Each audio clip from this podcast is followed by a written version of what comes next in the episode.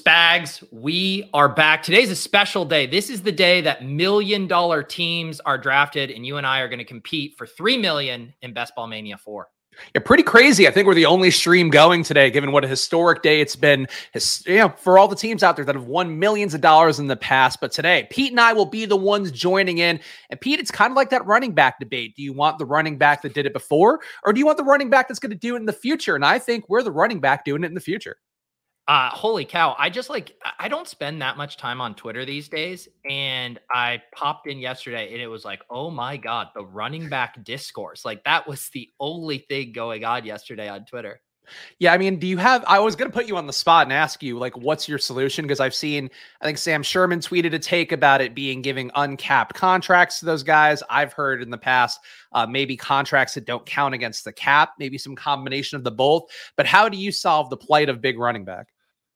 Yeah, I mean it's it's tough, right? Because I do think just the way the position now works, they are in a rough spot. And and so then you ask, do you actually change the way the contracts work positionally to better reflect that the lifespan for running backs is really short? I think Adam Levitan had a suggestion of like you change the contract duration and make it shorter you know, so they're only two years, and that way they're up for paydays earlier than they'd otherwise be. Because, yeah, it's just like right now it makes sense for these teams to run their players into the ground. Even a guy like Tony Pollard, who's going to play this year on the franchise tag, it's like they're just going to give him a ton of touches and then probably move on to another running back. So, um, yeah, I don't know if there's a perfectly elegant solution, but it probably does involve the Players Association negotiating a, a better contract setup for them.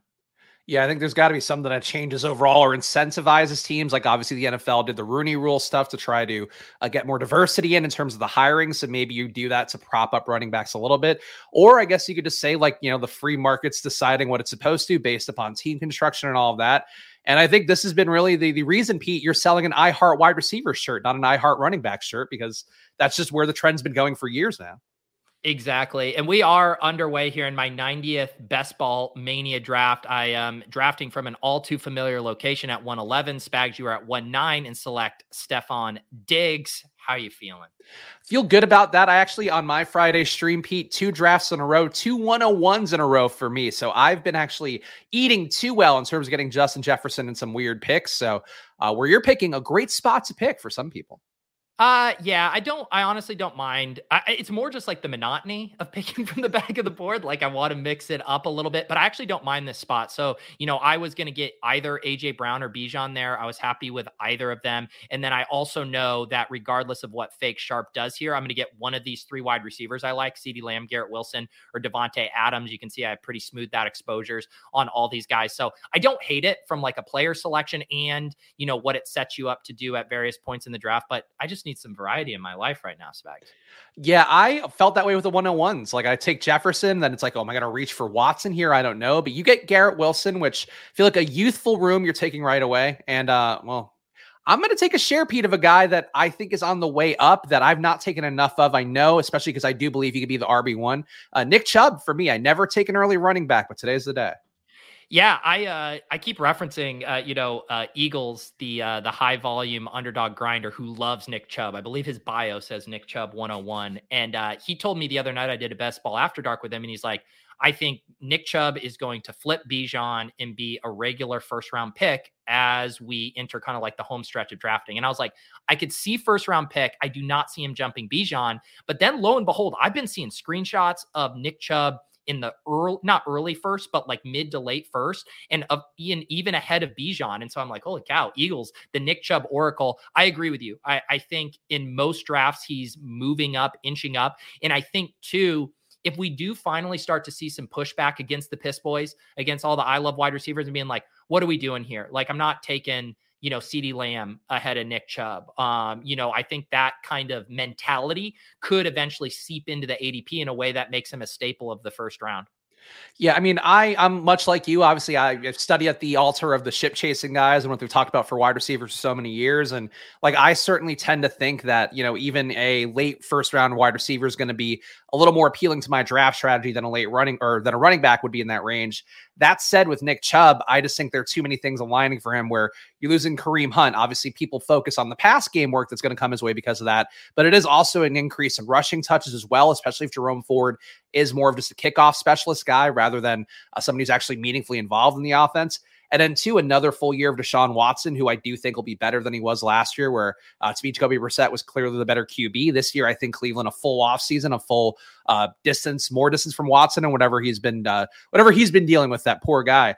Uh, but overall, I think it's just Cleveland to me is going the right way, Pete. And I think taking a top running back who is also great in advanced analytics, like a lot of times these guys get volume and it just comes back down and they're basically like an average back because that's sort of what happens when you give a guy 20 touches. Chubb's been great with everything. So I think like you kind of put that all together, and it seems to me like he should probably be going ahead of Bijan, even though I think Bijan's a great pick too. My the thing is, is I'm still pretty low. I think on Nick Chubb relative to the running backs going after him. You know, when I mm. really do think of that, and I'll be excited to see Pat's legendary upside criteria for this year. But I don't think Nick Chubb is going to make the cut. Um, when you see just how little they've used him in the passing game, and the fact that he is, you know, likely to come off the field in more situations, and people often push back. And one thing I think to mention, and maybe we had did we have this conversation about Nick Chubb? It's all deja vu. But the thing about like people will be like it's half point PPR, the receptions don't matter as much. It's not the reception points. It's the fact that these guys come off the field and are not playing in all game flow situations because even coming off the field means you are ineligible to touch the ball, no matter how that would happen a broken play, a check down, whatever. Like being on the field all the time is super valuable. And that's, I think, the knock against Chubb and why I prefer guys like Pollard and Stevenson and Breece Hall, guys who I think can be on the field for every play. And so the way I ultimately think about Nick Chubb is like Mike Evans last year, where it's like Mike Evans was going in the second round. I thought he was overpriced, but does he have the ability to drop 40 points in week 17 and win you the tournament? Obviously. And I think Nick Chubb has that as well. So you got to balance that of like, he could be the guy you need, but I also think he could underwhelm from a season long, like advancement rate kind of perspective.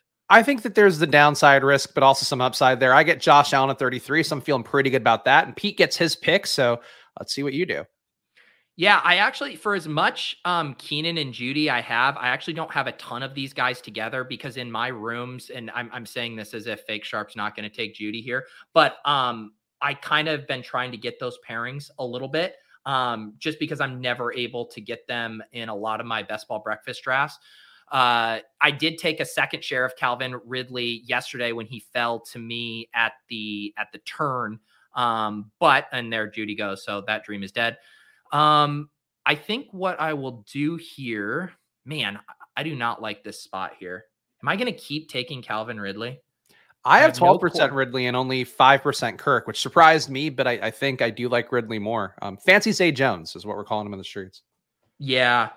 Um, so I think what I'm going to do is build out my bet on Atlanta. Where I'm picking on this board right here, I'm probably not going to reach for Kyle Pitts at 59 or 62 with Kyle Pitts often sliding to this side of the board. And I probably wouldn't onslaught the Falcons with Bijan, London, and Pitts. So I'm going to grab uh, Drake London there uh, instead. And I'm going to take uh, Calvin Ridley eight spots after ADP, which I feel pretty good about. I don't – I don't view Calvin Ridley as a falling sword guy. Um, I like him okay at 32. I'd, I'd rather not reach from uh, kind of like the DK Metcalf thing I've talked about when I'm taking zero RB teams. But Ridley at 40, I think is an appropriate price. I don't mind that. Yeah, I mean, my my whole thing too from I'm very lightweight Ridley. I've taken two shares through 90 drafts and you know when I was doing my portfolio review, um, I wanted to get a little bit higher on Ridley, but mainly I wanted to balance it out by taking more Christian Kirk because I'm light on both of those guys. Um, you know, the conversation I had with the guys on my portfolio review show was it's not that I think, you know, Calvin Ridley to me is kind of like Barkley or Chubb in that they are the first players of what I think is a long tier. And I even prefer some of the players going after them. So it's not saying he doesn't belong in this tier, but I just don't think they're, again, I, I keep always using the example from like after Deebo Samuel goes, these wide receivers all the way to like Treylon Burks and George Pickens, they're all part of this same tier for me.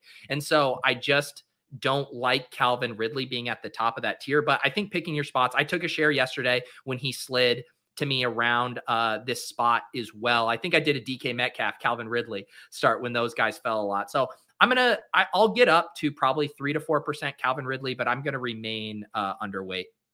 Yeah, I mean, I think, you know, there are some flaws in Ridley. If you look at the data, obviously, kind of the Falcon stuff got painted over by the fact that he did get suspended for the gambling and it also was going through his mental health issues as part of that process. But he wasn't good leading up to that either. And I think there could be some concern there. That said, you know, I've kind of talked about the being on the downside of Trevor Lawrence and wanted to take him when he falls.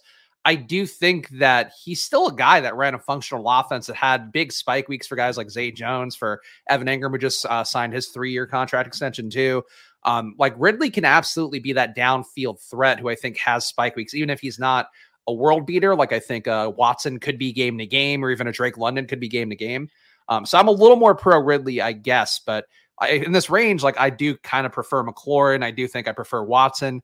Um, maybe head to head with with London for me with Ridley, but I think Ridley is okay. He's just one of the guys. You're right. He's one of the guys in this range. And my thing with Ridley is I am not discounting the upside. Because mm. if we get the Calvin Ridley that we got before he left football, he's like a one-two turn pick. He's going where CeeDee Lamb and Garrett Wilson and these guys go. Like that's definitely if we get that. I just think there's way more downside risk. Like when you talk about small um small hit, big miss, that to me is Calvin Ridley, where it's like, okay, he's going in the in the late third. Do I think he could jump around and be like a a, a early second pick or whatever? Sure. I, I could see that happening. But I also think he could just be worth like an 11th or 12th round pick and have kind of a midly season and be splitting, you know, target share with Engram and Kirk and Zay Jones. Like, I do think that's also within the range of outcomes. And so when I look at some of these guys where I'm like, sure, maybe Chris Godwin can't be a first round pick next year like Calvin Ridley can, but I also don't really see Chris Godwin just completely bottoming out. Maybe people disagree because of the quarterback, yada, yada. But I'm mainly just trying to point out that having Calvin Ridley not played football for as long as he has, there is legit downside risk. Speaking of legit downside risk, I am taking the lowly ranked receiver Diontae Johnson. Whoa, you! What do you stand for anymore? It's just the ADP is aligned, and I guess I'll take him at a slightly lower than ADP pick rather than reach for JSN. Though I'm low on JSN, and I don't like Diontae, and I think I'm at like four percent Diontae. So I don't know. I just I try to play by the ADPs, and yeah. sometimes that gives you Diontae Johnson when you really don't well, want him just, ever. It's just funny because Diontae's gotten much more expensive over yeah. the past couple weeks, and so now, now, you're back in your bags when he got more expensive uh, than when he was cheaper. Yeah, I mean, I had enough of him in the 80, 70 range when that was happening. So that's where I got my initial take, was just like him as part of this bet on Pittsburgh. And then as he started to come up and pass Pickens, I was like, okay, I don't necessarily agree with that. That said, like if he's got an ADP, you know, seven spots, eight spots ahead of JSN, I think I should probably take Diontae there, even if I disagree with him as a player. Mm-hmm. I think I might dance around. I was going to take Dobbins and maybe do like an interesting three running back build here. This is where I'm going to dance around the ADP a bit more. I'm going to take I'm going to take Jordan Addison here. Um, hmm. I'll leave you Michael Pittman. Um, so this kind of goes back to where I've started to like be a little bit. Normally, I'm just selecting Tyler Lockett, which is how I end up with 17% Tyler Lockett, even though I'm just like Tyler Lockett's fine. And this was one of the valuable exercises of reviewing my portfolio. Um, is being like I'm not just going to always mindlessly click the same guy in those spots. Um, and because I think this is such a flat tier, I am going to mix up my exposure a little bit more. I, I guess I'm not going to mix up my exposure and take Michael Pittman. Aaron Jones Aaron Jones is falling, but probably not enough to justify it. Add in Pete, my thousand dollar man, Michael Pittman, another share. I I gotta stop at a certain point. I have to stop, but I, I don't know when that's gonna be. Well, you're in the same. I mean, you have way more Pittman than I do Lockett, but it's like the same thing. Like I know you like Pittman, but do you do you like Pittman as much as your bankroll is on him relative to guys like Dotson, Burks, Gabe Davis, Pickens, Johnson, which I'm sure you have different takes on those guys individually, but as a cohort, do you like him that much more than them? I like Pitt. So I would have taken Lockett if he fell there. That was where I was thinking, okay, I got Diontae Johnson. Don't normally take him. I do a lot of Seattle, Pittsburgh, but it's not usually through Diontae Johnson and Tyler Lockett. So that would have made this decision easier for me. I do think Pittman is the best player in this immediate range in terms of the upside, in terms of the ceiling, um, the ability to earn targets, all that, and as well as just having a bad situation that he still played pretty well in the last few years. Um, so I like Pittman, but I yeah, like I don't want to have 33% anybody, I think, besides AR. So that's sort yeah. of where I am with it. It's like I'd like to get him to 25 over the next, you know, two months. Where where are you at on Evans? Because he would have been the other guy. I think that would have been uh, a logical choice uh, over Pittman. I am low on Evans just because I think it is not the likeliest thing the Bucs are playing full go by week 17. Um, I'm actually at Uh, I'm at two percent Evans, a little bit above. Wow, 2%. so that is that a is that an intentional fade or just yes. how it's it's shaking out? Okay, it is an intentional fade, but one that I'll start to walk back, and that's normally been my process, especially last summer where I was really going heavy on every possible tournament. Was that okay? I'll get my guys early on, then start to ramp them back down because I find it easier to ramp guys back down and really start to go out of your way to get them.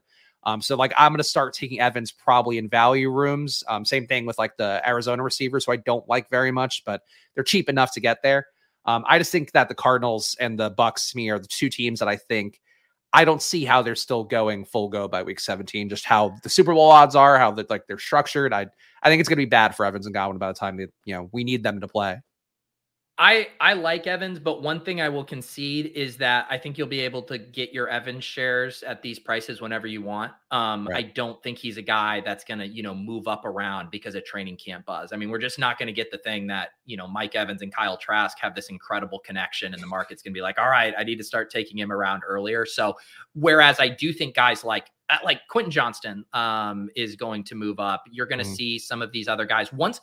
Um, I do think regardless whether depending on how training camp shakes out for the Ravens, you're going to see one of Rashod Bateman or Zay Flowers move up too because they're both kind of hovering with with slight uncertainty. I can see the market. My thesis has been Rashod Bateman is going to have a slow start to camp coming back from the foot and the market's going to start jamming Zay Flowers uh, as Rashod Bateman comes off the board here at pick 79. So um, these guys I think are all going to be risers here. Um, and getting ahead of that, I think makes some sense.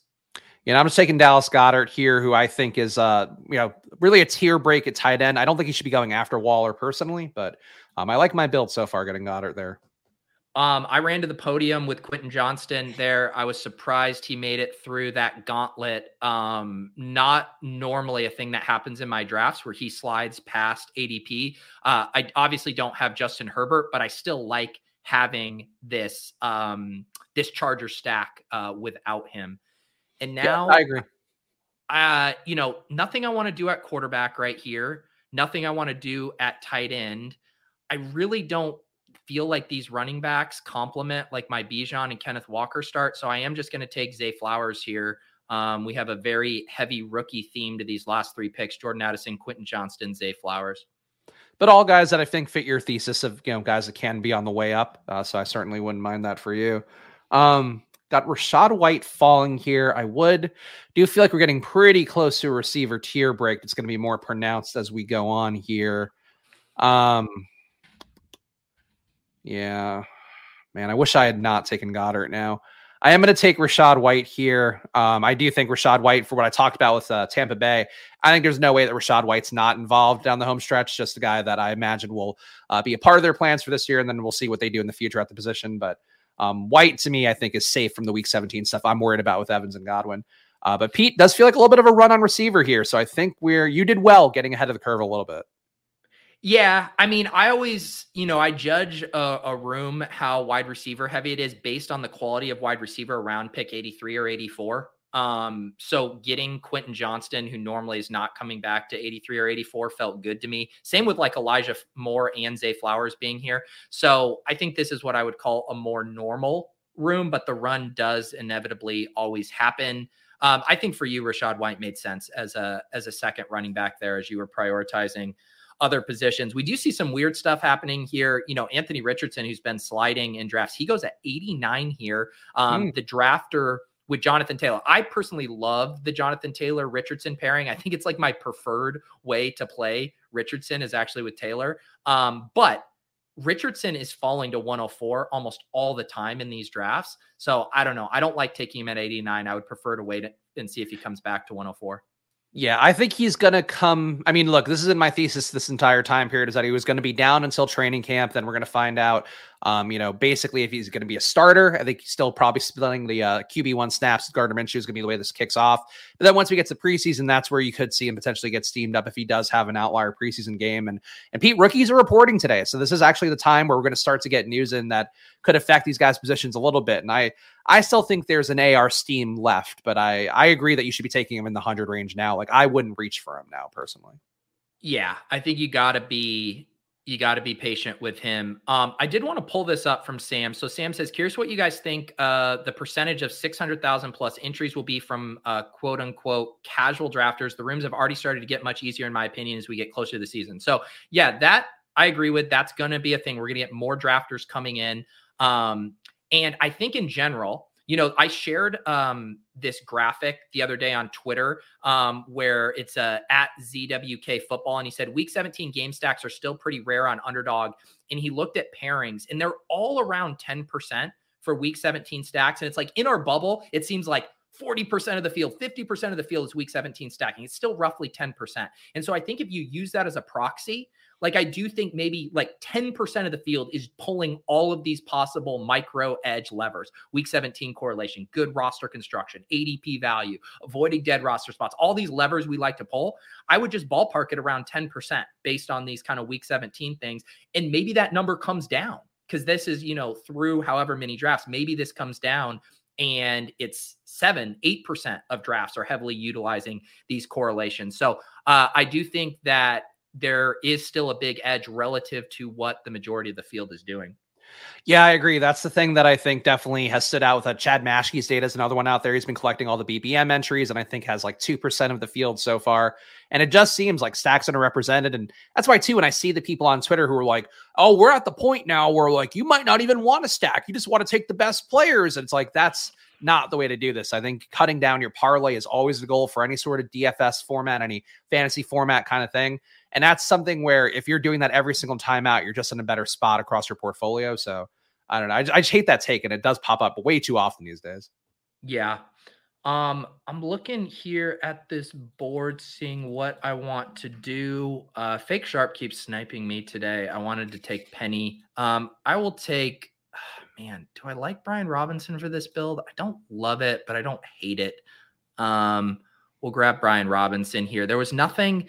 I guess I could have. This could have been a spot to take Daniel Jones and build out like a backdoor stack thing. Um, I could have taken Kirk Cousins ahead of ADP to pair with Addison, but I don't know. Maybe I should have because I took Addison ahead of ADP and I've already kind of made like a reach there. Um, but I don't know. I just didn't like the quarterbacks in that range. And I'm taking Allen Lazard here to get a little bit of correlation with uh, Nick Chubb going. Um, normally not taking Lazard, but I do want a fifth receiver at this point through 10 rounds. So Lazard is the guy who gets the call up, even though I have no I have no interest at all in Allen Lazard in general. Pete, this might be one of my first shares of Allen Lazard. I have very little Lazard too. I think I took him once or twice when he slipped well past ADP. Um, but he's he's fine. He's a guy. I mean, where where were you at? Yeah, you were you were catching up at wide receiver because you took you took a couple running backs. You took Goedert. Um, so you were at four through yeah, and that like when you are only four wide receivers through ten, like it does feel like the spots where you either bite the bullet on kind of a boring veteran like a Juju, like a Lazard, like a Jakobi Meyers, or you basically say like I'm going to reach for one of the sexier guys like Mingo or Rashee Rice or whoever, you know, like, and in this draft, I mean, Skyy Moore went 98. Nico Collins went 101. So some of the more fun options, if you're catching up at wide receiver, are already gone. And I think this is going to be this is a canary in the coal mine, right? Nico going here, Skyy Moore going. Mm-hmm. Like these guys, drafters need wide receivers in round nine if they've made detours and no one wants to select these guys that all just came off the board in the 10th Lazard, Tyler Boyd, Juju, Odell, Jakobi. And so we're going to see the sexier names pop up here into the top 100 picks. And Nico is a guy I kind of want to get a few more shares of before this really solidifies because I do think he's going to be a top 100 pick down the stretch. Yeah, I was going to say, do you think he goes in like Sutton range? Because that feels like where the market's starting to push him. I think there's better options late, but I get the logic on why he is a big bodied outside receiver, and there's not a lot of them in that room. I think the market in general is always going to love who's a cheap wide receiver one. Where's this cheap volume I can get? And I think people will, you know, sell. And I like Nico Collins, but I agree with you. I mean, it starts to get pretty pricey in this range. I think you are, you know, similar to how I'm like heavy on Pickett and the Steelers offense. Like a bet on Nico Collins is like a pretty big bet on Stroud to be better than advertised, I think, in year one. And, uh, you know, they also have, as much as Nico Collins is the best option they have, like they draft Tank Dell, they bring in Robert Woods, who could still lead that team in targets. You know, Dalton Schultz could also, you know, lead that team in targets. And so I do think it's a more fragile projection. Obviously, if Nico hits and earns the highest target share in that offense, you're going to be very happy with him. But I don't know if that's a lock that he's going to earn that target share. Yeah, I'm with you. I drafted the Texans on my Spag Stacks on Friday, where I'm spinning a randomizer wheel and do that. Of course, doing that every week here to make sure that I get all the teams in on their home stretch. I think Dalton Schultz is the safest Texans pass catcher. So I thought it was interesting that you've kind of flagged that because uh, to me, just Schultz is like, uh, you know, he's not great, wasn't great on Dallas, but somebody's got to catch passes in Houston. Um, yeah. Do you have Aaron Rodgers here potentially to take? But I feel like I can punt that. I think I am going to reach a little for Dalton Kincaid here just to make sure I get him. I think he might fall in this room anyway, but um, I think Rodgers is going to fall too, so I don't really care. Uh, he's not Spags. Oh, I need a quarterback, and I have I have Garrett Wilson, so that was. Oh, you do have Garrett. Well, you know, good. I'm glad I didn't snipe you. That was really the main thing. Was to not. yeah. The most holy of days. Yeah. Um, I was I was waiting to see you talk that out. And you're like, oh, Garrett Wilson or uh, Aaron Rodgers will come back. I'm like, no, he won't. I mean, do and, I want the Aaron Rodgers, Allen Lazard correlation and have to fight for Tyler Conklin in this room? I don't I don't think I need that stress. No, you don't. Um, let's see here. The question is, what do I want to do here? I think what I'll do, um, I love Greg Dulcich. I've been drafting a ton of him. Um, uh, Russell Wilson will not make it back to me, but because I have this kind of mini stack here with this uh, Chargers, you know, having Keenan and Quentin Johnston and fulfilling kind of uh, a positional need here as I have zero tight ends. I like getting Greg Dulcich uh, in this build. Yeah, I, Greg Dulcich definitely uh, been some nice offseason reports for him. This this Joker role that's so much hype in the Sean Payton offense. We'll see if he actually gets anything useful there. Um, I get Jaylen Warren on the way back, who is one of my big stands here and will continue to be. And uh, I might be live for a certain Pittsburgh quarterback that people love taking on stacks. So I'll get sniped on Kenny Pickett later. uh, yeah, you you have to you have to have pretty heavy uh, Jaylen Warren bags. I feel like every time we draft, uh, you uh, you have Jaylen Warren on your team. I am at 28.5% in Jaylen Warren, and I don't know that that'll stop. Um, I do, you know, again, have wanted to set myself a hard cap of 25% for everybody, but I think Warren still should come up a little bit throughout the training camp process, just from people realizing that, oh, yeah, like he is live to take 10 to 15 touches away if things go a certain direction. Um, so I like Warren a lot still, Pete. I, I know you're in the same boat as me.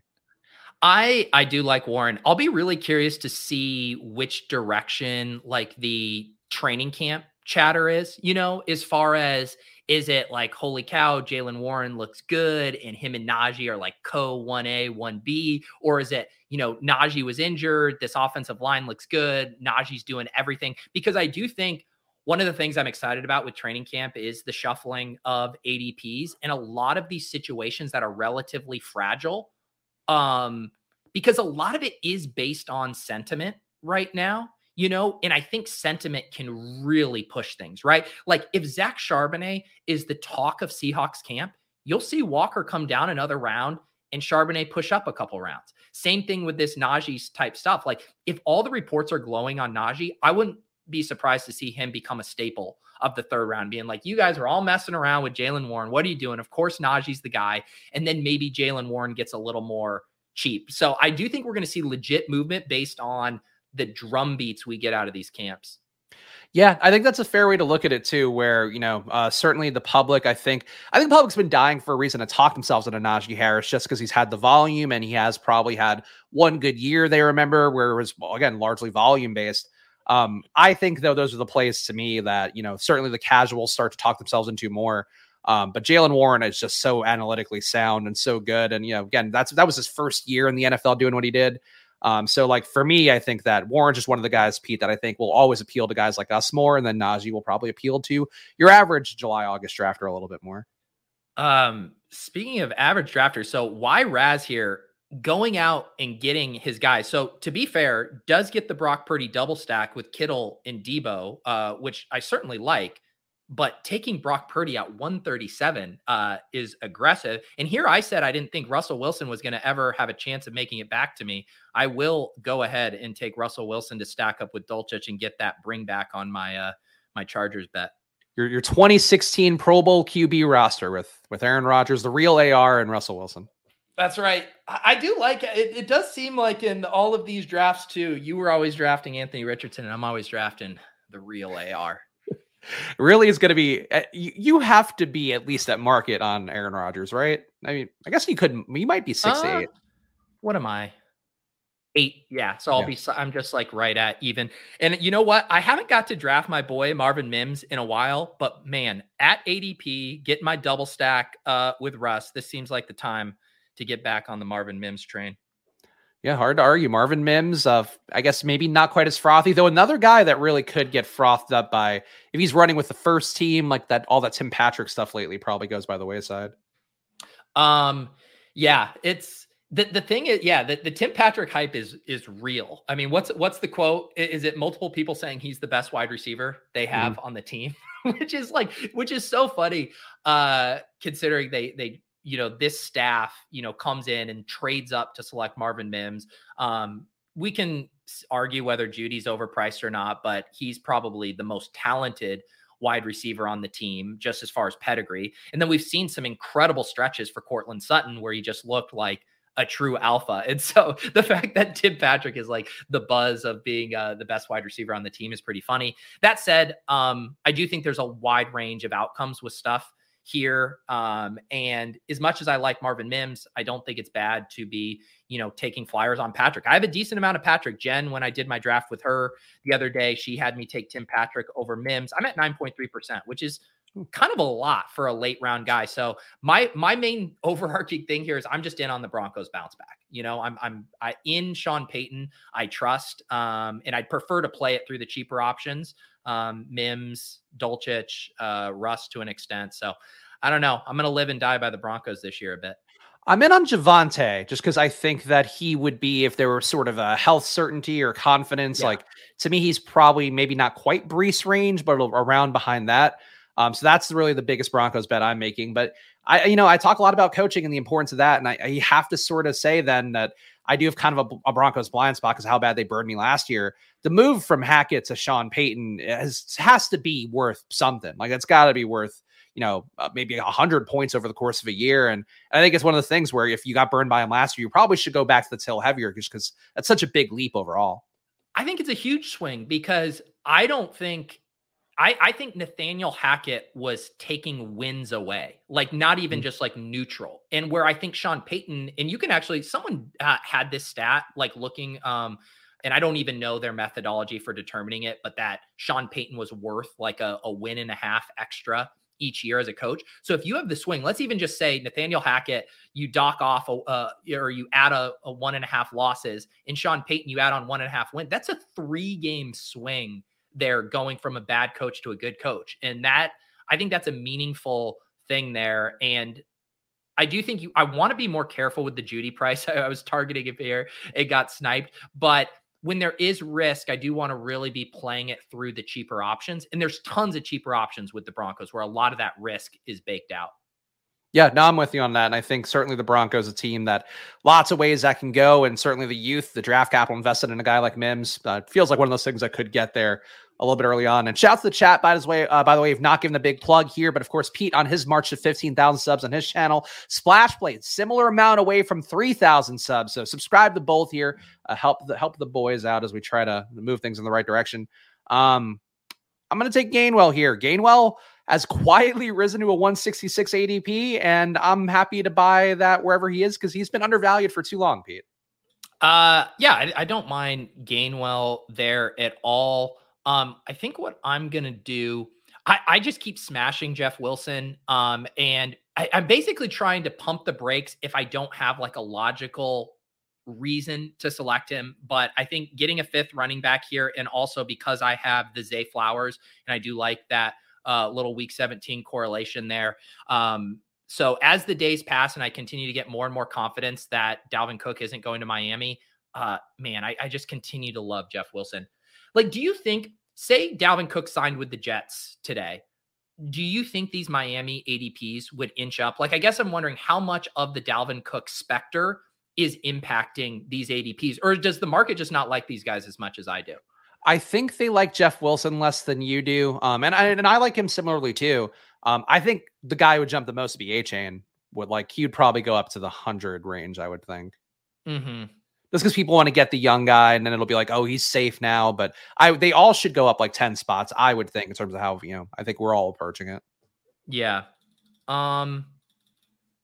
I do not. I don't like a lot here. Maybe what I'll do. I'm going to just build out my Minnesota bet a little bit. I've been wanting to get a lit a little bit more Ty Chandler. Um, probably going to be done at uh, running back here. So now I'll have the kind of Ty Chandler, uh, Jordan Addison, and AJ Dillon game block there. But I didn't I didn't feel super strongly about any of the picks there. And I'm taking Khalil Shakir just because I do have Josh Allen and really no reason not to at this point with nobody from New England coming up anytime soon for that correlation. Uh, speaking of how much correlation week 17, too much correlation. I think Leone's found that nine game stacked players is where uh, you're probably maxed out on returns, but Pete, you don't have like a hard and fast rule, right, for what you're doing in terms of week 17 correlation?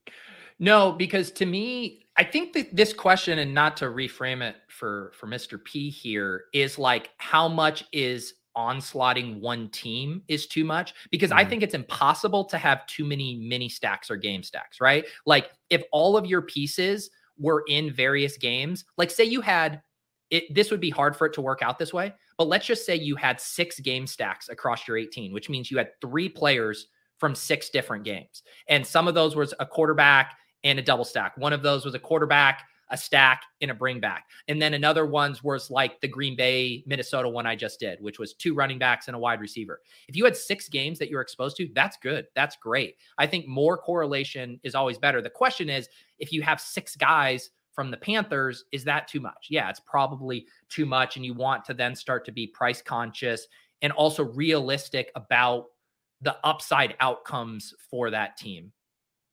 Yeah, I think that's a fair way to look at it. And that's how, you know, certainly you're making the bet on the team really more than anything. So, like, if you have five Cincinnati guys, that probably gets you a little bit further than five, you know, if we're going the teams that I hate, five Tampa Bay guys might this year. Um, so that's the kind of thing that I, I think I view it the same way as you do. But um, definitely some data out there that, you know, overstacking too much in one game in particular can be a little bit dangerous. And is today the day that Pat drafted the winner last year? Yes, today is the day that Pat drafted the winner and then also King Capital, right, Pete?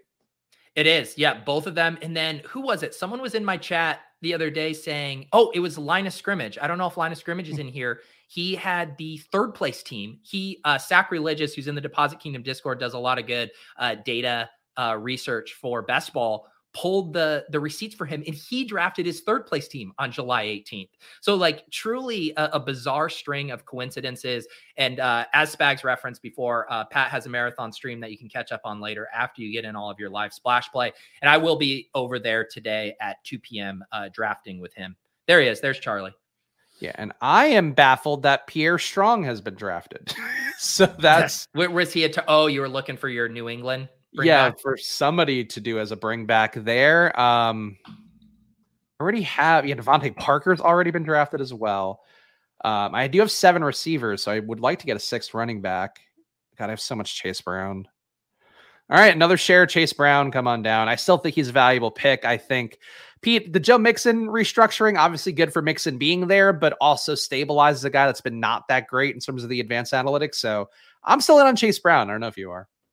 Um, I I like them both. I like them both. I'm trying to wait till I get a little permission from the market. I've been getting more Trayveon just because Trayveon's completely free, but I do really think, like in my heart of hearts, it's like 50 50 which one of those guys is going to be the two there. Mm. I'm going to take Dawson Knox just as a huge slider here um, to 203. Also, they do play the Chargers in week 16, so get a little week 16 game stack there. Now, what I'm kind of struggling with, Spags, I'm curious your thought here. So I'm at a 2672. I think structurally, my team probably needs a third tight end with Dulcich and Knox, or I could get the double stack with Rodgers via Mecole Hardman and get to eight wide receivers. Whereas I don't necessarily think this team needs an eighth wide receiver. It does feel like you could use a third tight end, but yeah, I, that's the way I would go. But if you feel good enough about him, I, I don't mind taking a receiver. Yeah, I'm just trying to see if there's any kind of correlation things. I think I'm just going to take um, a tight end that I think has upside, and I, a guy I know you like as well, uh, Michael Mayer, wanting to get some more of him. He feels like a guy who could rise a little bit with positive training camp stuff, maybe a little of the uncertainty with the Vegas situation. This was like a a tough pick for me in that normally I am prioritizing some kind of correlation. I guess what you could have said, I probably should have done Hunter Henry because then he correlated with Knox and had the week 17 with Denver. So I could have kind of like round robin that correlation. I think if I could take that back, I would maybe do Henry. Um, I was kind of weighing like the correlation versus like a player who I just think is completely underpriced and Michael Mayer and ended up uh, making the player selection. Musgrave too would have made sense with your Addison. That's true. Yeah. Yeah. Yeah, uh, that's a, that is the fun thing with tight tight ends. There's so many so many different things. I kind of prefer Musgrave with Jordan Love, I guess. Um, whereas with Mayer, there's not a quarterback that I ever am really selecting him with, anyways. But yeah, that would have been a fine option. I, I, do take my Jimmy G's, and Jimmy G, I think, will start to get drafted somewhat more reliably if he's just playing in training camp because we are now at a, the point of his health a recovery period that he should be getting back out there. Um, I don't think people love Jimmy G enough to expect him to rise a bunch, but I do feel like Jimmy G, Pete, like Adams gets drafted, Jacobs gets drafted. I feel like Jimmy G should probably get drafted. I just want to talk about this draft from YRAS. One of the most like it, it's one of those drafts where it's it's not someone just like randomly clicking buttons because they like understood stacking. They even have this big week 17 stack with Terry McLaurin coming back. Um, but then the huge reach for Anthony Richardson, the huge reach for not, I guess huge on Anthony Richardson, whatever, but a huge reach on Brock Purdy, then takes DeVante Parker 176, Fournette 185, and then Trey Lance to handcuff the the Brock Purdy pick, like if you're reaching, and I don't know, I'm sorry why I'm picking on Y Raz here, but it just if you're if you're reaching that much for Brock, like you got to be right that Brock's the guy, right? right? Unless you're playing for a Trey Lance trade, which just seems thin. I don't know, just seems like some bizarre picks. No, that's one of the things that I've observed a little bit, and we you know we've had some really good people sending in drafts who joined the Splash Play channel as a member, and I'll review ten teams a month for you if you join over there. But like basically, I've been seeing some of the unifying themes there, and one that I do see a little bit more that, you know, I think is the one flaw amongst at least that self selecting group of people that are sending me teams is that they are reaching a little bit too much for guys. And like it's you reach here, you reach there, and it's like you kind of diminish the overall portfolio. And if you're reaching for Purdy at 137, you're saying, hey, this guy is a lock to play and go. So why would you burn the 18th round on Trey Lance? And I think that's one of those those logical gaps even really good drafters sometimes miss. Yeah, I and you know, early, trust me, and I, I used to be a Lance guy, and I said on Best Ball Breakfast, the uh, the dream is dead. I do really think he's just a very bad pick right now. I think you need to get bailed out, especially when like we can go look in a sec. I was going to name this team, um, but like, did Desmond Ridder get taken there? Did was Ryan Tannehill drafted? Like those guys are such better. Sam Howell is a better pick. Some of these guys that actually have a path to starting, um, and then you compound that with a handcuff there. I just don't think that is the best way to do it. Yeah, so feeling Moosey asking like not the worst pick 18 to corner the market. Yeah, if you're taking Purdy at like where he normally goes in the 170 range, but if you're taking him so early, that's like you're saying your confidence then is that he'll be going and he's not only going, but he's a better pick than everybody else is saying right now. So it's a different bet than it would be like if you're taking Purdy in the 16th and then Lance in the 18th. I agree. I still think it's a bad bet doing that, but I completely yeah, I agree. agree. Like once you take like I think you could argue if you knew you were getting 17 games of Brock Purdy at quarterback, this is like a fair price, like around Russ, around Matthew Stafford. So you are drafting him at like the tippity top of his upside with like certainty on his role. Like you have to then draft the rest of your team like that's what you're what you're getting and right. i think you could argue that this team needed some help at um, other positions here to kind of offset that like i think his running back room ended up being a little bit weak there, and I think he could have used another dart. But again, I, I apologize for uh, picking on on this drafter, but it just goes back to that thing we talk about a lot about drafting like you're right. And if you're going to reach for guys, you really have to draft like you're right. Yep. No, I agree with you. So, Pete, give the plugs here because, of course, uh, you're going to be joining Pat Stream in a little bit. I don't know what other shows you have coming up, but there's always great things going on here on the Pete Overzet Network, is what we're calling it. Uh, well, let's well let's not get ahead of ourselves. But the, oh. the audio listeners need a oh, full recap yes. of the team. So here, I'll I'll do mine first, and we'll go to Spags. So I have uh, Aaron Rodgers and Russell Wilson at quarterback. Uh, Spags merciful mercifully let Rodgers slide back to me. I did get a big value on Russell Wilson. Uh, have six running backs Bijan, Kenneth Walker, AJ Dillon, Brian Robinson, Jeff Wilson, Ty Chandler, solid running back room. Wide receivers Garrett Wilson, Keenan Allen, Drake London, Jordan Addison, Quentin Johnston, Zay Flowers, Marvin Mims, holy rookie wide receivers. Tight ends Greg Dulcich, Dawson Knox, Michael Mayer. Like I said, I, I, I kind of wish I would have gone Henry there instead of Mayer. Um, otherwise, I do like how this team came out. I think you could also maybe made the case that I go just five running backs here and maybe tack on like Ridder to get an extra third stack there. Um, but for the most part, uh, I like this team. Spags, what did you do? QB, I got a falling Josh Allen along with Kenny Pickett, who I reached to make sure I closed off that stack. Running back Nick Chubb, Rachaad White, Zach Charbonnet, Jaylen Warren, Kenneth Gainwell, and Chase Brown. I think pretty good running back capital. Maybe could have gone five, but it did go six. Receiver Diggs, Ridley, Diontae Johnson, my favorite, Michael Pittman, Allen Lazard, DJ Chark, Khalil Shakir, and Terrace Marshall there for the Jacksonville correlation. And a tight end, Dallas Goedert, and Dalton Kincaid this is an interesting team for me, Pete, because I think I made some choices, went a little bit heavier at receiver, and then um, did you know get some early running back capital in too. This is not my usual team, but it's close to it. Yeah, um, I'm looking at it too. I didn't have. You did get, yeah, you got your pit and your Seattle bring back with Charbonnet, which is nice. What did it? You just got boxed out on your New England bring back yeah, got boxed out of New England, got boxed out of the AR portion of things with Pittman, and then didn't go chasing that because I again I just have enough uh, Indianapolis Vegas for Week 17. But I got players I like, like Goedert and Kincaid. I think is a, a potent two tight end duo for how I view things.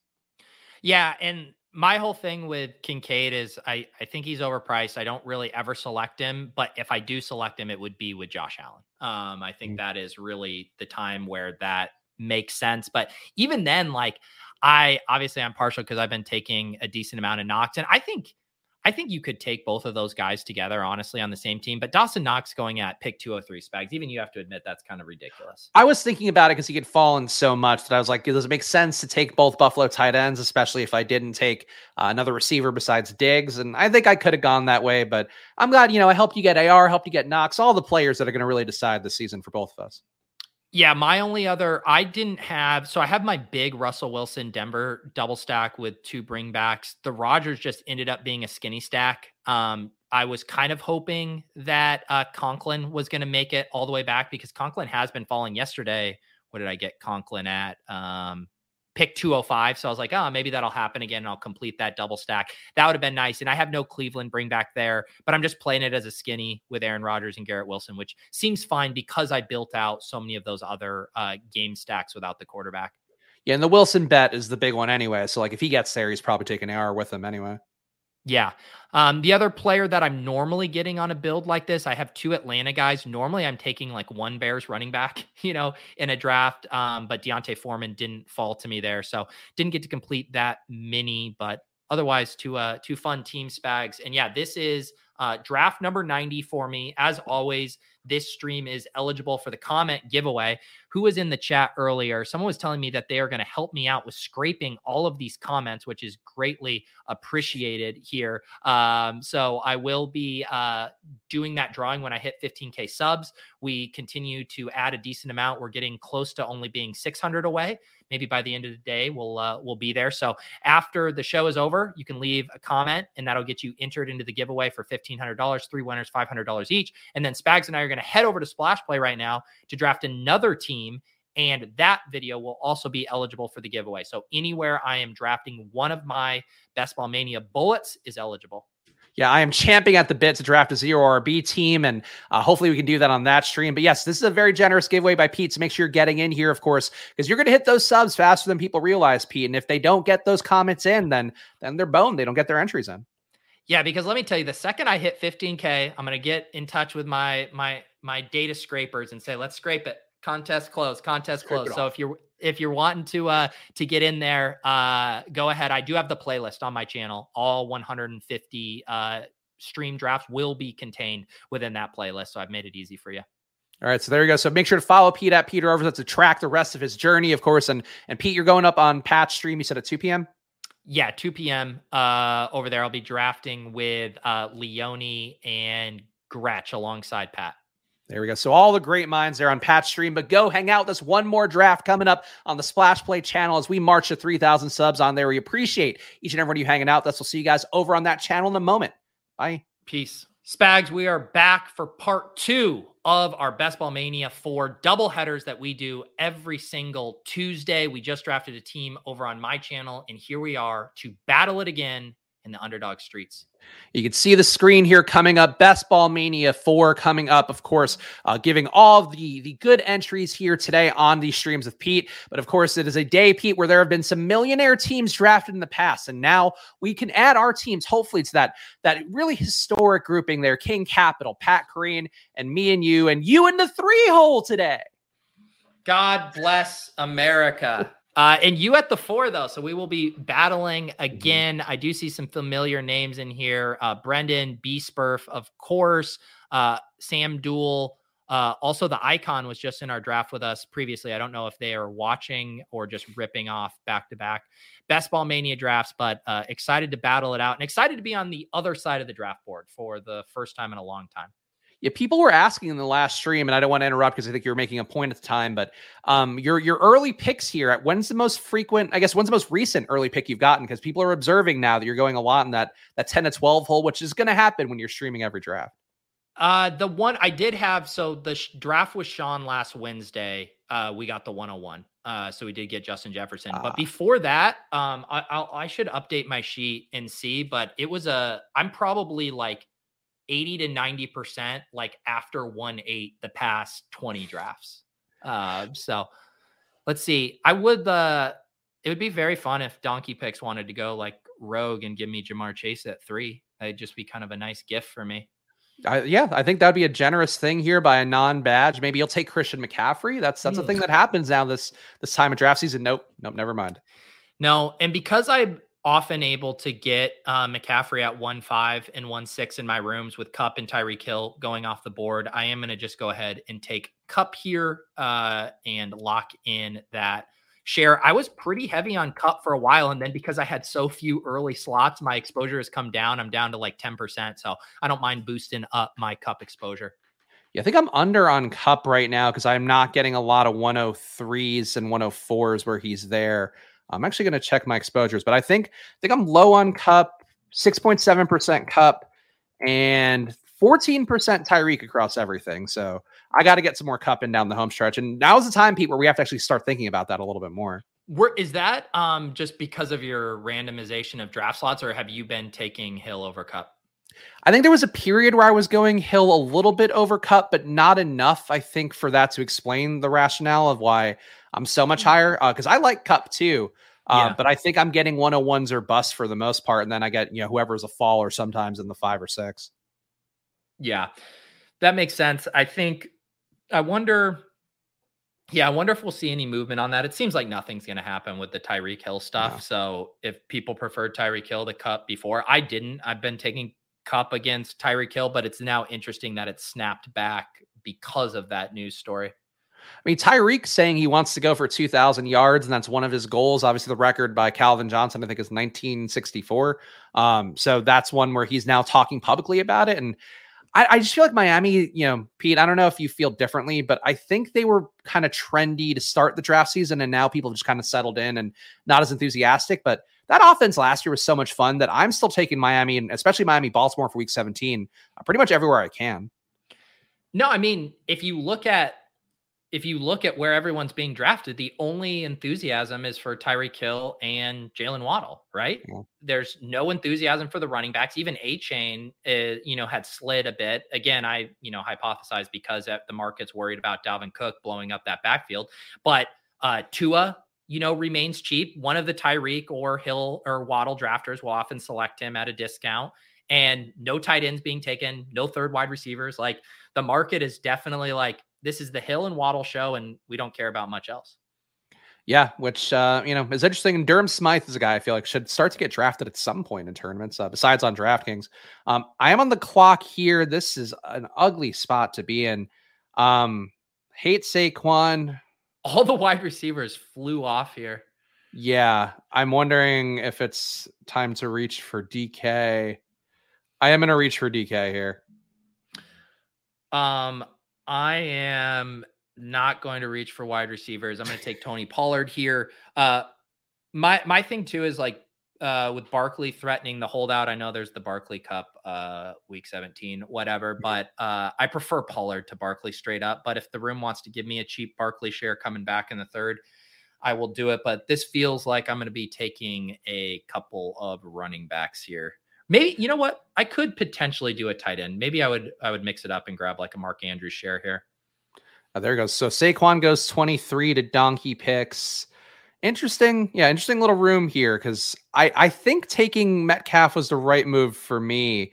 Um, it sucks though because somebody's gonna get a cheap Mahomes on the way back. Oh wow, Brendan did the Andrews Lamar, which I just don't like that. I, I see that done. I just I don't like it. So many teams have that at the three four turn. Yeah, I thought that was going to be an Andrews team for me, um, but I guess not not so much. The what I, I am going to take uh Derrick Henry here. I do have almost double Rhamondre Derrick Henry, but my thought is I do think Derrick Henry's ADP is going to start to creep up a little bit more because there's so much more overall confidence in the Titans now that DeAndre's there, now that it means Ryan Tannehill is likely to play the full season.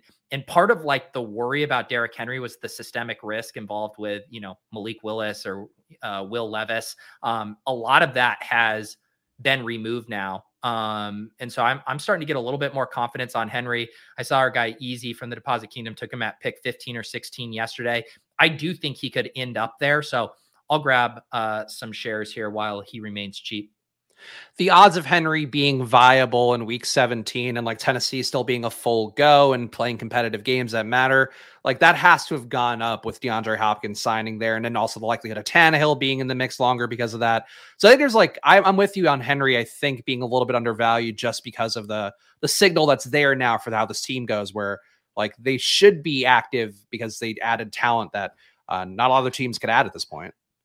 Yeah, pull up Eric and then Sam's comment. Um, Eric is is wrong about this because it's not unique, as Sam points out. I've now seen the Andrews and Lamar with Jeffrey Jefferson a ton of times, and you are sacrificing the equivalent of a third round pick to mm-hmm. make that happen. So it's a weaker team, and on top of that, it's not a unique pairing. So it is it is not an optimal move. I think if you were like towards the end of drafting season, if you're reviewing your combinations you're like i just need some more mark andrews and lamar. But the funny thing is is people don't do it from like the three and the four and the five hole as much where you could still get that done. They always do it from the one hole because they get worried oh i'm not going to be able to get both of them um, which is kind of silly because i don't think people are going to reach for lamar or snipe you on him if you take andrews at like 21 so if you want to galaxy brain it start taking it um, more in the middle of the second round, so you're actually getting it unique. But the Jefferson, Andrews, Lamar um, is is pretty uh, well worn territory now. Yeah, I actually that's what I've been doing, Pete, is taking it where you were saying to take it, um, because I do have a lot of Tyreek, or I have enough Tyreek there to plant that flag. Um, so I could say, from my perspective, I've reached for it, but I reach when I have the Miami player to start with Tyreek. Um, and I'd rather, I think I'd rather have that than a Jefferson, Andrews, Lamar that's not correlated for week 17 and also might be more common. Uh, so I'm, yeah, I'm, I'm on the boat with you. I'm glad to hear you say that out loud. Well, I do, and I like it. Like if I'm doing the, if you're trying to play the week 17 angle, do it with with Hill or Waddle, right? Like that's that's where I think you're actually supercharging that and saying, hey, we're going to do a replay of what was it their week three or week four game last year, where it was mm. just this insane game where everyone popped off. Um, look at all of these wide receivers who have just this is this was a this is a way uh wide receiver heavier room than our last one spags. That's part of why i wanted to get ahead of it because I, I was feeling an avalanche coming this way and did feel like i could you know start to at least get some players that i don't mind including tyreek and metcalf and and cooper obviously the latter two choices being more prevalent. Um let's see no easy correlations here I think Pete, it's time to buy DeAndre Hopkins. I think he's mm. going to drop a little bit further. I feel like he should be in this Kirk Aiyuk range, but um, Hopkins to me at this point in a wide receiver avalanche, I, I don't have an issue with. Sorry to snipe him on your Tennessee correlation. You you did not uh, snipe me on him. I think I prefer like obviously if I need a wide receiver and uh, Burks or someone is there, I'm gonna take him. But I kind of for the way the gauntlet works and I know over the years there was some really interesting things where like Derrick Henry and AJ Brown were actually positively correlated on a single game basis. So you could push back on that, but I still think in like the really high 95th percentile outcomes, Derrick Henry is just going nuclear against the Texans in the passing game um, isn't getting there quite as much. I kind of prefer Henry without the the wide receivers. Yeah, I, I can see what you're saying with that one because I think over the course of a year, it's probably a pretty good bet to take Henry and Hopkins as like the you know the two guys who are going to really drive that offense. But for a week 17 specifically, you'd almost want to have a big bet on Houston going back the other way to say like, oh, this is the only way that Henry and Hopkins are going to get there for week 17. Yeah. Wow. Um, wow, Diontae at 50. Oof.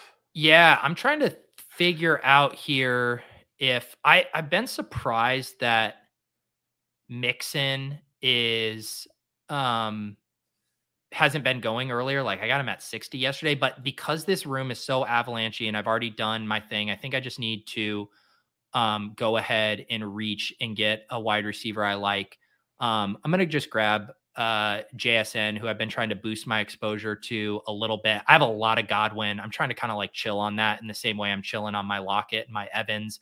I guess, you know, looking at my exposures, I could have taken Marquise Brown. If I had any kind of correlation tiebreaker there with Philadelphia, I think I would have, but I just, I prefer JSN to Marquise Brown. So went ahead and grabbed my favorite player in that range and uh, trying to stay ahead of this avalanche. Yeah, I was thinking about reaching for another receiver here, but I do like the Dobbins correlation with Tyreek um, for week 17. And also, I just didn't want to reach for Godwin or Marquise Brown. I guess Lockett, I could have reached for. Um, yeah, and, people are pointing out to Nolan saying, I started the avalanche and then I said I felt an avalanche coming. I think it would have gotten there either way. I just would have been on the bad side of it. Yeah, the, the question though, Spags, is like, and because I I mean, I deal with this all the time in my draft rooms and you have to ask yourself um to me like the effect of the avalanche is am i actually going to have to make suboptimal wide receiver picks later because i don't have enough? But the counter is you are sacrificing i think a lot of projected points and upside when you take dk metcalf over tony pollard when you take amari cooper over Rhamondre Stevenson or Josh Jacobs or even Breece Hall. And then the the thing I do, Spags, is I I think a lot about where I am on the draft board. And you know, I mentioned in our last draft how around 83, 84, that ends up being like the tipping point where all the wide receivers are dried up in avalanche rooms. So I will say when I'm picking on the front side of the board and I see okay, I pick 70 and 75 or you have 69 and 76, I start to say to myself, even in an avalanche room, I might be able to just sneak in the last of those good wide receivers from that spot. And where I tend to reach for wide receivers, if I'm like, I'm going to be looking at Juju Smith Schuster as my fifth wide receiver at this spot, that's when I start to be like, all right, I'll reach and grab the wide receiver. Whereas here, I'm like, okay, I think I can take the two detours and hopefully like two of the wide receivers I have at these specific spots.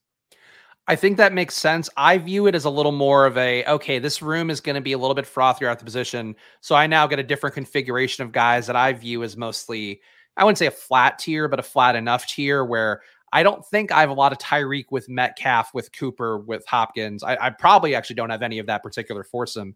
So I think I view it as more of an opportunity to then get different with my usual kind of trying to be radicalized here RB and then probably getting walked off of it at some point because of the ADP values or whatever.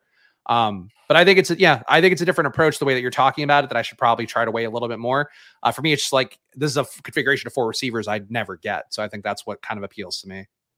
Yeah, and I do think there is that element. And this this goes back to what I was saying though, like where I do think there would be the trap is if you're always trying to get ahead of wide receiver avalanches and you're always doing that by taking DK Metcalf, right. who's like the next best. That's where I think you get into trouble because you're overexposed to a wide receiver who's part of one tier and then on top of that, um, there's opportunity cost of who you're passing to get him. Yeah, no, I, I I could see the way you're saying that for sure. Um, all right, nobody really correlates well with me here. Guess I could take a Dameon Pierce share, but then, mm, you know, let's just take Treylon Burks. I think this is still a player that's going to fall, but I'm panicking a little bit, Pete, and I don't want to take Akers or Pierce that much. Um, that's fair. Um, I let's see. You could take. I I want to get more Kyle Pitts. I normally do not take three detours away. There's some wide receivers here I like, but hot damn, I want more Kyle Pitts. And uh, you know, this side of the board is where I want to do it. Um, where he's more lined up at ADP, and so we will. We're going to be having to play catch up at wide receiver, but I have a few things that I might be able to do to keep pace. We will see, but yeah, I'm, I, I need more Kyle Pitts Spags. That's where I'm at. Uh, what's your share of Kyle Pitts right now? I think it was just slightly over. Um, okay. I'm at 10%. I, and I would really like to be at like 16 or 17%. Um, and I do get, um, you know, Quentin Johnston falls here. I think um, that will be my play. You know, so you got some nice fallers here. Cam Akers, I could build out this bet on the Rams, but I'm just not going to do a fourth detour. I do really think that's a recipe for disaster. So I'll go ahead and get Quentin Johnston for my second draft in a row here, um, and then we'll get creative. Yeah, I am. I think I was thinking about taking Dameon Pierce. He now falls back to me, so I will take him here. Akers obviously a slightly higher ADP guy, but I am now making a bet on Tennessee for uh, overall in the season, but also for Week 17. So I didn't, Pete. I didn't get Pierce on a, on a Texan stack on Friday. People were actually mad at me for not taking him there. But I think Pierce and Singletary, like I go on, you know, who's going to be there when I want to take him, and there was a falling Madison when I could have taken Pierce. But I feel like Pierce is like nice 75 range. I'll take him at 70. I feel a little bit not great taking Pierce.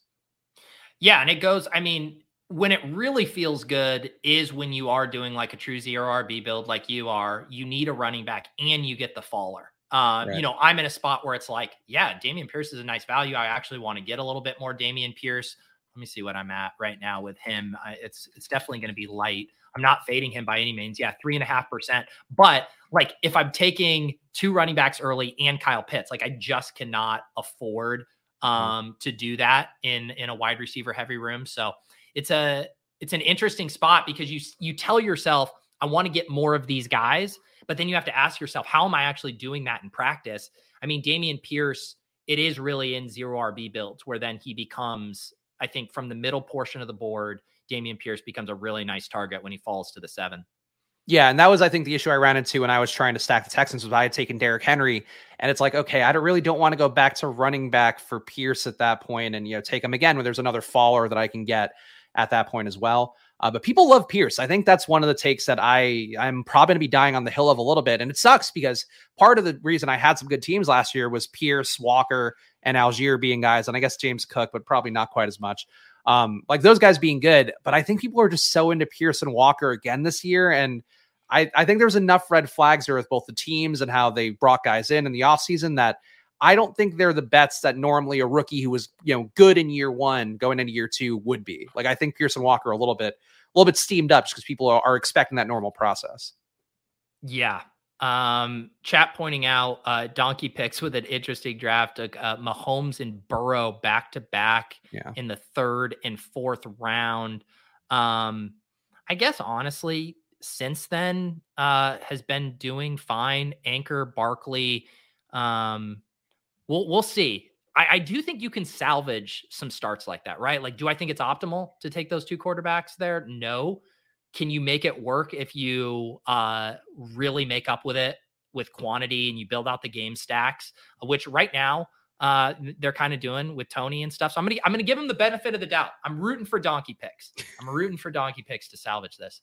I think you can make a Burrow Mahomes build work, but it does require both guys being values, and I guess he got that. The issue to me is that he then reached for John uh, for Diontae Johnson, and it's like, okay, you kind of undid the value you got at the QB position, at least from how I view it. Um, but I like bets on Kadarius Toney, which I feel like I'm on an island for, even though he's still you know at a solid ADP. People just on social media, people fucking hate Kadarius Toney. Kadarius, he's a polarizing one. He's another. He's like the Anthony Richardson too, right? Where people bag on him, but then drafters are still taking him uh, aggressively. Yeah. I would agree. All right, so do you have Tua still available here? Not a big discount, but um, I can take a QB because I have five receivers, so I will take a QB here of Tua.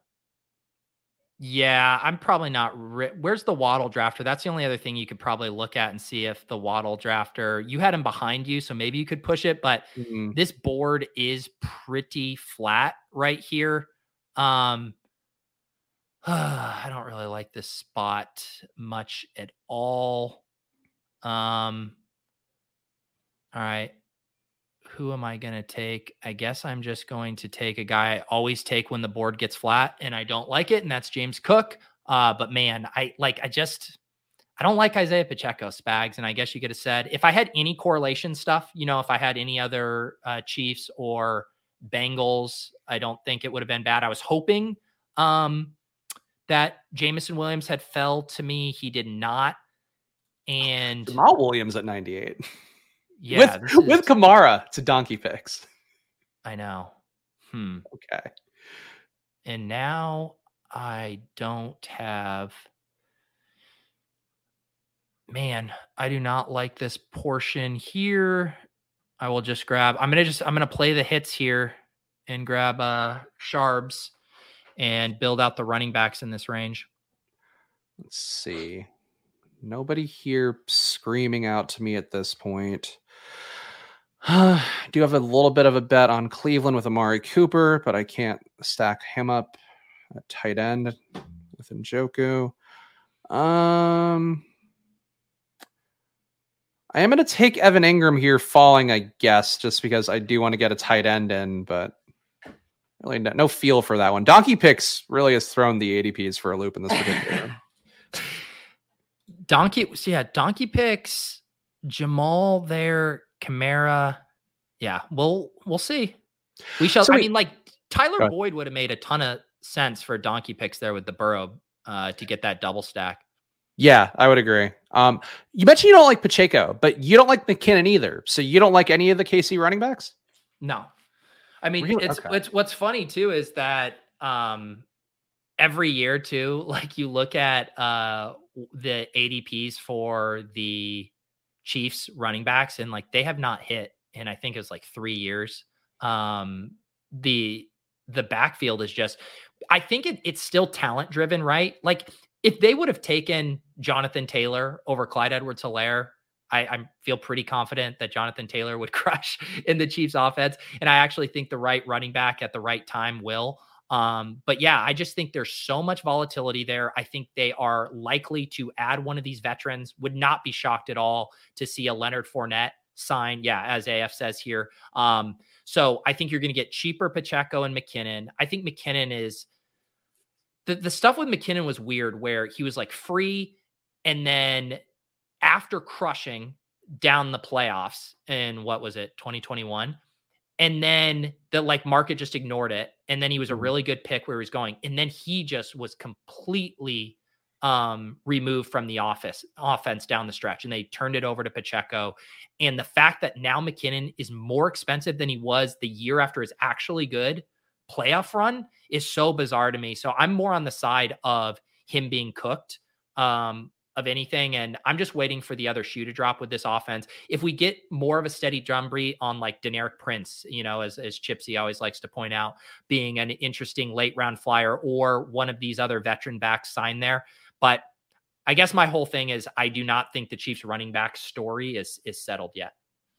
I still think it's Pacheco. I mean, he has been coming off of a torn labrum, and maybe that's part of the issue too, is that he is injured and you don't want to buy necessarily on a guy coming off of that injury. I, I know, like I think there's logic you can make there, both and also, you know, what you talked about with one of Dalvin or Lenny or whatever, like one of the Zeke going there potentially could be that uh, thing that hurts too but I, none of that's happened yet. And I think that's where I mm-hmm. find an issue with Pacheco falling so much is that if anything, he looked primed to steal some of McKinnon's work overall. McKinnon, we saw have the massive spike weeks catching passes last year, like you talked about. So I think Pacheco's still worth the bet. Obviously, you know, saying that there's still some risk profile, but they haven't signed those guys yet. And I, you know, Pacheco's only getting healthier. Yeah. Yeah. I, I mean, the, I think too, like in those zero RB builds, similar to with Pierce, uh, I think Pacheco as like a first running back uh, or second running back in those builds makes sense. Um, Hmm. What are you going to do here, Spags? I'm going to take Nico here. Um, I do think that Brian Robinson would have been an okay pick, but I feel like I can get the cheaper Chicago guys later. Um, and I think I was kind of sweating. More, yeah. I was sweating that you were going to double tap, uh, take Geno to stack up with Metcalf because I was starting to feel a little queasy about my quarterback options. I think I'm still going to take Tannehill late, but I guess that is a three QB build. Um, yeah, I, I could have taken Geno I think I'm still married to the idea, mostly in my head, of going just Tua and Tannehill. But yeah, we got some wild takes, wild takes in the chat today. We got CH could be the best value on the board, and we also have 2020 CH equals 2023 Bijan. Uh, we, the the takes are flying today. Yeah, really. I mean, uh, Bijan. The thing with Bijan is just that he's going to be what Allgeier was last year, but better, you know, overall. So I think that's the one ding for him. But I, I, I don't know. People worry too much about the historical stuff when it's not a perfect analogy ever. All right, I'm gonna do something that feels gross, but I'm basically going to play this Jags uh, wide receivers through the cheaper pieces here. I have Kirk, obviously not going to have uh, Trevor Lawrence on this team, but I'm going to stack it up uh, without the QB and, and tack on Zay Jones with Kirk. And I was thinking about taking Robinson with the last pick. He falls again here, so I'll take him 13 picks after ADP and um, not feel that bad about it. Brian Robinson was used a lot last year, and people have really fallen in love with the Gibson portion of things for no reason besides some occasional quotes uh, that are not even that strong in favor of him. Yeah, I mean, again, this is this is the other side of the benefits of uh, what I would call forcing zero RB, how you did. Like, I think the downsides are you get funneled toward the same players and there's opportunity costs on some of the, the ceiling running backs. But what does happen in these rooms is you get really good value on pieces that make a ton of sense for zero RB builds because, like, in your build where you only have three running backs, you need some early season production. And Dameon Pierce and Brian Robinson are like probably two poster boys for guys that we know are going to get a decent amount of carries right out of the gate. Um, so then when you get that at a deal as well, um, it certainly uh, comes together nicely. Do you have any worries about Dobbins ADP because he's quietly also one of the running back holdouts, but is not? I guess you know Jacobs really hasn't suffered, and Saquon is starting to suffer a little bit, but it does feel like he's quite like nobody's talking about him, but he is also not in camp or not you know participating in camp. I mean, my issue with the Dobbins thing, and I mean, I know why you did it because you were setting up that mini uh, with Tyreek Hill, but like I prefer Kenneth Walker to J.K. Dobbins by like yeah. a pretty decent bit. Um, and so their disparity in ADP, and even in a vacuum, give me Joe Mixon over J.K. Dobbins. So my issue with him is just if I am taking a running back in the scary dead zone, I have other ones I prefer. So when you compound that, I just have not gotten as much Dobbins as I think I would otherwise like. Um, so yeah, that's that's my issue with him. But I do like Dobbins. I, I think he could really smash his ADP if things break right. Yeah, I mean, I think it comes down to you know the offense changing there a little bit, and you know a lot more volume in the Georgia running backs under uh, Todd Monken's offense there. So I think Dobbins is in a nice spot, but I think we might that might be one of the biggest differentiation points we have in our overall portfolios. Um, one three six one here. Still don't need to do much for Houston, though. Actually, yeah, I'm going to take Dalton Schultz here. I think this kind of solidifies me at tight end, and I am putting a pretty big game stack here for Houston, Tennessee. So I'll take Schultz and might do a three QB build with Stroud and Tannehill. Hmm. Um, let's see. It looks like we will stay out of each other's way then in that regard do I just keep hammering Dulcich? I do have my Quentin Johnston mini again, like getting some upside here. This part of the board is fairly flat. I could do receivers, but man, like Rashee Rice just doesn't make it move for me. Um, mm-hmm. I, and I've just kind of already deviated from that path of playing like the Cincy and Chief stuff. So I'm going to go ahead and tack on Dulcich here. Uh, also, guys, if you are watching live or after the fact, we appreciate it a bunch here. Please make sure to subscribe to the channel Splash Play on its march to 3,000 subs. Pete on his march to 15,000 subs. So subscribe to both at the same time because they're about equidistant from those goals. And of course, fantasy football all year round here on Splash Play. You'll get me back on Friday doing Spag Stacks where I will spin the wheel and draft two teams at random based upon what that wheel tells me. But um, exciting times here, Pete, for both of us, though. It's going to suck when you crush your 15,000 subs and I'm still 500 away here on Splash Play. What do you mean, me, Spags? We're in this together. Come on. True. Well, no, but you know, it is still people. I know that I'm the driving force of the subs here, and you know, I got to be good with that. But I, I, I want to keep up. I want to fulfill the dream of a drunk show, Pete, at fifteen thousand subs and and three thousand subs. yeah. Um.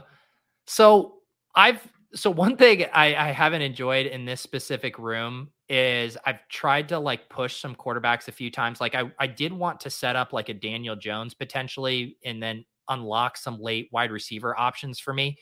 That did not work. And, you know, we have Rodgers sliding here, but I don't have anything going there. So I am going to go ahead and pull the trigger on a slightly early Matthew Stafford.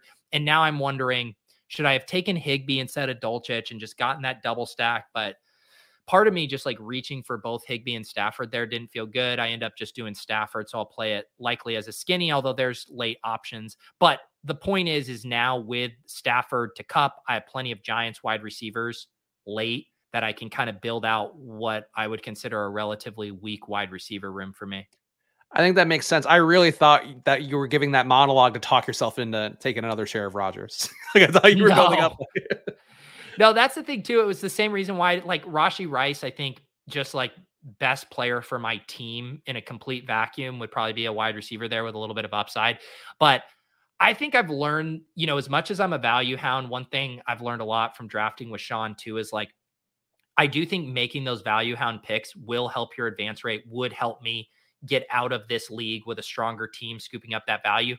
But if you if the team isn't built to finish first out of 16 in week 15 and first out of 16 in week 16 and then have a chance to finish top 10 in week 17 like what what's the point you know we're drafting a mm-hmm. tournament team here and so obviously with with Rodgers, there's backdoor stuff you can do you can do Conklin and Hardman and then maybe take Cedric Tillman or whatever but it starts to be just like a thinner backdoor bet when I have no big bets on that so when I don't think there's a lot of difference between, you know, Rodgers and Stafford, and I've already selected Cooper Kupp, it's just like I got to lean into, I need Cooper Kupp to be an absolute smash. And how's he going to do that? Well, it's with Stafford playing decently.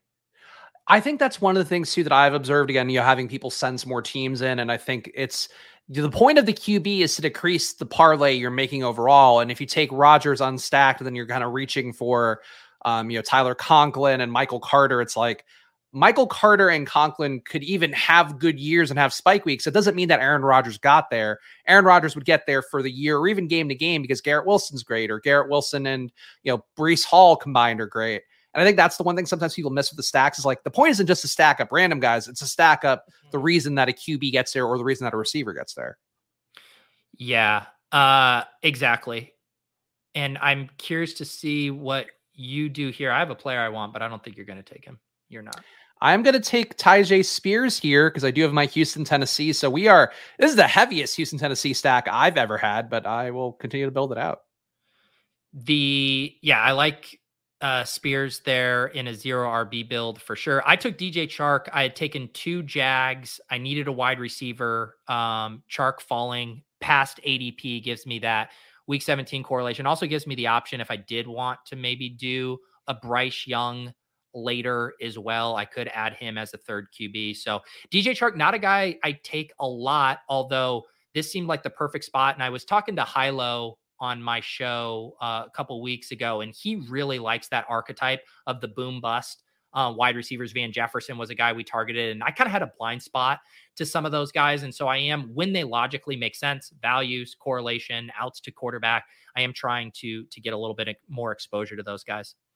Yeah, I prefer Terrace Marshall to DJ Chark for sure, but they do kind of play the same role. So I think um, if you're a believer in Carolina's ability to be productive, and that's one of the bets too, Pete, that I'm willing to make this year. I just think the rookies are going to be better each year, you know, like kind of going forward. Uh, but what are you going to do here with your pick? Um, I am debating here. I think what I will start to do, um, as much as I like all of these later Giants guys, um, I don't end up with a ton of Hodgins. I'm pretty light on him, so I'm going to use this as a opportunity to get a Hodgins share uh, with my bring back on the Stafford stack. And I am going to, I believe, get my sixth running back here. Go Jeff Wilson's way. So a little bit more correlation with Tua, my Baltimore Miami stack. all of that. Um, Chris asking is Tua lower ADP QB almost exclusively due to concussions a real concern, but the offensive weapons when you're top of the league seems like it should be closer to Herbert, not 40 spots later. Uh, Pete, I think it is entirely because of the concussion stuff, and I agree. Like you shouldn't play your draft portfolio that way. Like that's why I have a lot of Tua. Um, but how do you feel about it? Because it does feel like he should be more yeah. expensive if not for that. I, I think if you told the market that Tua would play 17 games, I think he would be going in the sixth or seventh round, like after yeah. Justin Herbert, um, but right around where Trevor Lawrence is going. Um, and probably he should probably go before Trevor Lawrence if you knew you were getting 17 games from him. So I do really think it's fully concussion based. And just whenever I've talked about Tua being undervalued or talked about the Dolphins offense, the only pushback you get is uh, concussions, uh, gonna get hurt, uh, whatever. So I do really think that's solely responsible for his ADP, which makes him one of the most mispriced players because we do not care about you know those those we can't predict injuries and when he does get hurt whatever the team's dead. But when he does stay healthy which is within the range of outcomes he's going to beat his draft slot slot by what two three rounds? So mm-hmm. when you have hill and waddle and Tua is there at adp um he's he's just an auto click. Yeah no, i'm with you and i think that's why one of my favorite builds overall has been uh, Tua with AR because those are two guys that I think can really beat that ADP meaningfully for different reasons. Um, but that's the kind of play to me that I, I think Tua is one of my favorite QBs overall. And um, you know, it, it, bothers me that people view it in that way where it's like, oh, he had concussions. Like there's also helmet technology that's been improved, and and there's a randomness concussions that he's like also learned how to fall. So I don't know what else you could do, Pete, to prevent concussions, but whatever you can do, like Tua has done it as much as you can. Yeah. Um, I mean, there were, I think people were scared, right? There was legitimate chatter at the end of last season when he was held out, didn't play in their wild card game against the Bills, that he might retire. Like that was the talk. And I think that permeates people's decision making when they're on their clock. They're like, this dude was close to retiring. Um, I, I don't want to take on that risk in the ninth round. But um, this is a massive lottery style tournament uh, where if you're not embracing some risk and taking advantage of uncertainty, um, I don't think you have a chance of winning. Yeah, no, I'm I'm fully with you on that. And Miami certainly showed more than enough last year for me to uh, want to be there heavily, uh, no matter what configuration that's coming through. Um, interesting chats here. Uh, blah, blah, blah.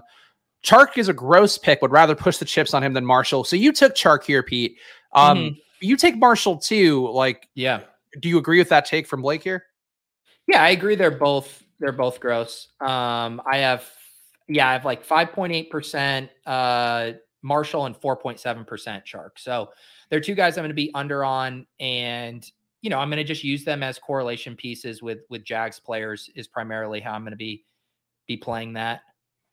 Yeah, I'm a little more open to the idea of Marshall. I, I tweeted some of my reasons why for that uh, this week. Of course, still trying to do a fantasy football take every day on my handle.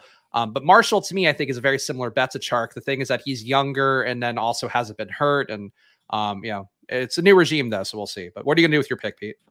Yeah, I I want to keep drafting wide receivers. I kind of know what I'm doing with my last two picks, so uh, I'm gonna just kind of double up on this Rams Giants game and take Jalin Hyatt, um, a guy who's gotten really cheap. I have way more Wan'Dale Robinson than Hyatt, basically when Hyatt was much more expensive, and now I'm kind of balancing it out a little bit more. They're both really cheap. Um, sometimes they go undrafted in some of these these drafts, but um, this was kind of part of the thesis of grabbing Matthew Stafford was giving me some green light toward these late round wide receivers as I try to catch up here with quantity after making so many detours early. And Eric asking the question when we talk about Carolina receivers, what about Viska? Do you hmm. are you gonna have a single share of Viska? You must have one share at this point. I do have a share. I believe it was one of the first drafts I did with Pat um, on my channel to kick it off. It might have been opening night, or if not, the the following week. Um, we did take a Viska share. I was trying to talk him into Terrace Marshall, and he goes, "I would take uh, Viska before I took Terrace Marshall." So I was all right. Um, really? Yeah, I mean, Viska, you got to hit a lot of things right. I think Viska, man, if you get positive training camp news, and he's a guy that's drafted in what less than one percent of Best Ball Mania, maybe that starts to get interesting as like a unique guy. Um, but I'm not there yet with my old. With all, all the love for the Deebo role, guys. Viska, the original Deebo role. Many are saying. Yeah. So interesting. I still think I have two options that I could go for this other quarterback. Normally, I've been trying to boost my Ridder exposure, but Bryce Young has a big fall here, and I do have the double Jags bring back. So I'm going to go ahead and use this as a chance to uh, get Bryce Young. I got Bryce Young stacked with Chark, and then we got Kirk and Zay coming back. I was prepared to take Desmond Ridder with one of my last picks there to stack him up with Kyle Pitts because I do like that correlation. But uh, because I have a much bigger game stack with the Jags and the Panthers, I think scooping up the fall on Bryce Young there made some sense.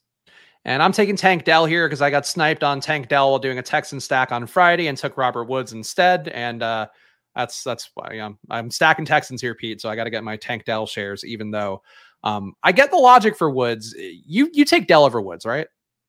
Uh, well, it's funny you say that because I I had a big Tennessee double stack going on Best Ball Breakfast yesterday where I had Nuke, uh, Burks, and so I was hunting for a Texans wide receiver. John Metchie went in the 13th, and then Robert Woods went like 20 picks ahead of ADP. So I did take Tank Dell. I had told the chat I was going to take a Robert Woods share. Um, you know that I found Pat's uh, tweet so compelling that I needed to get a Robert Woods, but I do think it depends on like the type of team. So that team was a hyper fragile build where I had started with three running backs, where I do think I legitimately needed some of like the projectable volume at wide receiver, and I do think mm-hmm. Woods makes sense in those. But if I have a zero RB build like you do, I want a guy where there's some rookie upside there where he could actually sniff my starting lineup. I think you could push back and say Nathaniel Dell's profile doesn't necessarily have like the huge kind of range of outcomes with just how he's going to be used, but in your build, the zero RB build, I definitely want Dell over Woods. Yeah, no, I think that makes sense, and that's something that you taught me. I think last year, or you know, cemented in my brain more last year was the idea of like you know, and this is not a guy who ended up paying off at all, but like the McKissicks versus a Hassan Haskins or Zamir White last year, where it's having that projectable volume, having some ability. You know, if you need a running back and you have a zero RB portfolio of a lot of rookies, you probably want to add a McKissic on. Um, and I think that's the same thing for receiver too, where if you have a solid basic receiver, you take the upside swing at Dell, but if you have like shitty receivers, then you take Woods. Yeah, for sure. Um, uh, so we we haven't done a good job uh, recapping our teams for the audio listeners here as we we head to the 18th round. I guess we could save the full recap uh, for when we are about to finish here. But what are you deciding? You have a two six seven two. Where are you thinking of going? This feels like maybe a three quarterback team for you. Yeah, I think I'm going to take Tannehill here since I do have enough of a bet on Tennessee. Now three players with Tyjae, with Hopkins, and with Burks. And yeah, I mean, for a week 17 correlation, Pete, I don't run away from that too much two QBs from the same game, but especially if I have two at two, like it just doesn't matter if if Houston Tennessee doesn't really go off. Yeah. Um, I my debate right now is um I do think I'm just going to go really I'm going to basically do hyper fragile here at running back. I think I'm going to just stick with four. Um Pollard, Henry, James Cook and Charbonnet. I think you could say maybe this is a five running back team, but um, because I felt weaker at wide receiver and I can complete two different double stacks, the decision I have is do I double stack Stafford or do I double stack Bryce Young. I'm going to double stack Stafford. He just feels to me more like a guy that I want to have two pass catchers with, where I think if maybe Bryce Young rushes a little bit more, um, that maybe the skinny stack works there. But both games where I have two bringbacks coming back, I got two Giants wide receivers, two Jacksonville. Um, so close for me on the tiebreaker there of whether to go Marshall or Tutu. End up going Tutu. I was hoping you were going to go Puka. I feel like you got to start taking a few Pukas with how much Tutu you take.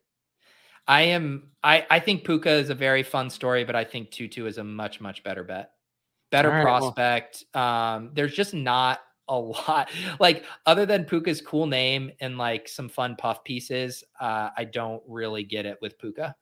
All right, you want to read your team out, Pete, here to give the final, the servicing the audio listeners have been dying for this last hour. Yeah, I mean, let's see here. All right, so ended up with a three four nine two build. Uh, Geno Smith, Matthew Stafford, Bryce Young at quarterback. My running backs: uh, Tony Pollard, Derrick Henry, James Cook, Zach Charbonnet. Uh, took running backs early and often four through the top 100, but then just stopped.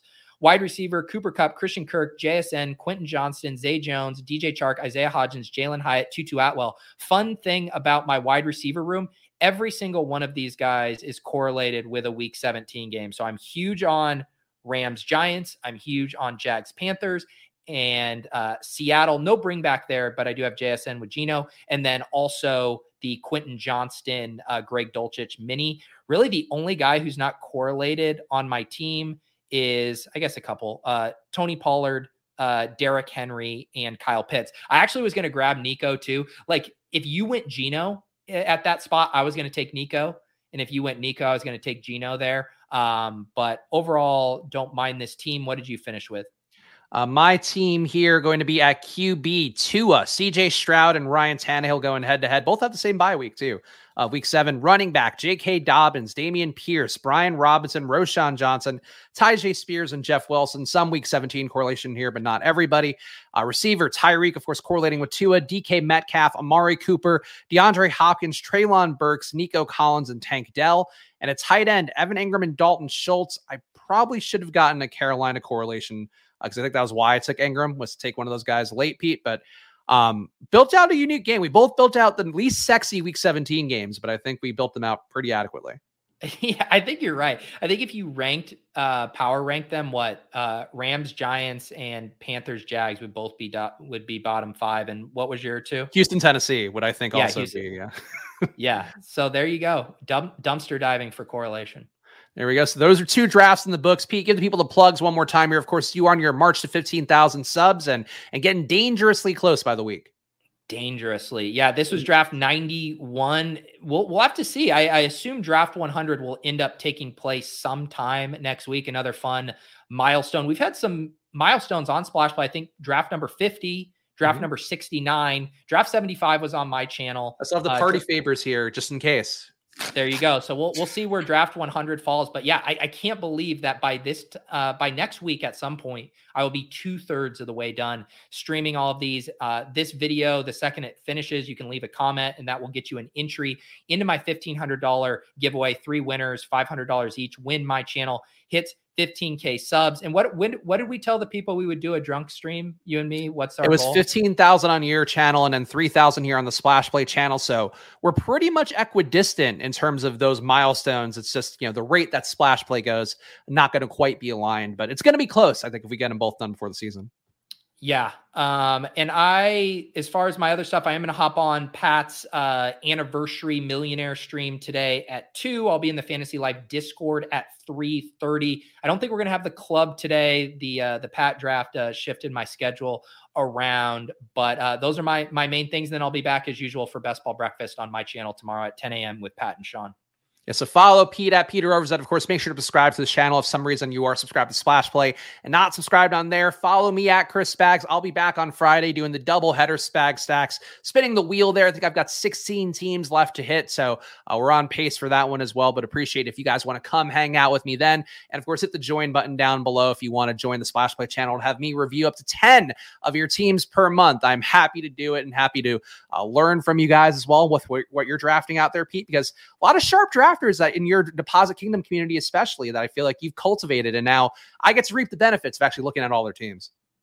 It is. It is nice. That's a nice perk, even though you did have to walk back your unlimited uh, team reviews there. Yeah, but become a member to the channel, and you can send those to Spags in the uh, the Splash Play channel within the Deposit Kingdom Discord. Which, by the way, if you guys aren't in there, uh, Deposit Kingdom, awesome place to be. All kinds of channels there. Uh, the Badge Bros have all the multi sports going. We got general best ball channels, of course, the Splash Play channel, where Spags is uh, very good at uh, answering your questions. If you guys are YouTube members, so hop in the Deposit Kingdom Discord and uh, and get better at best ball.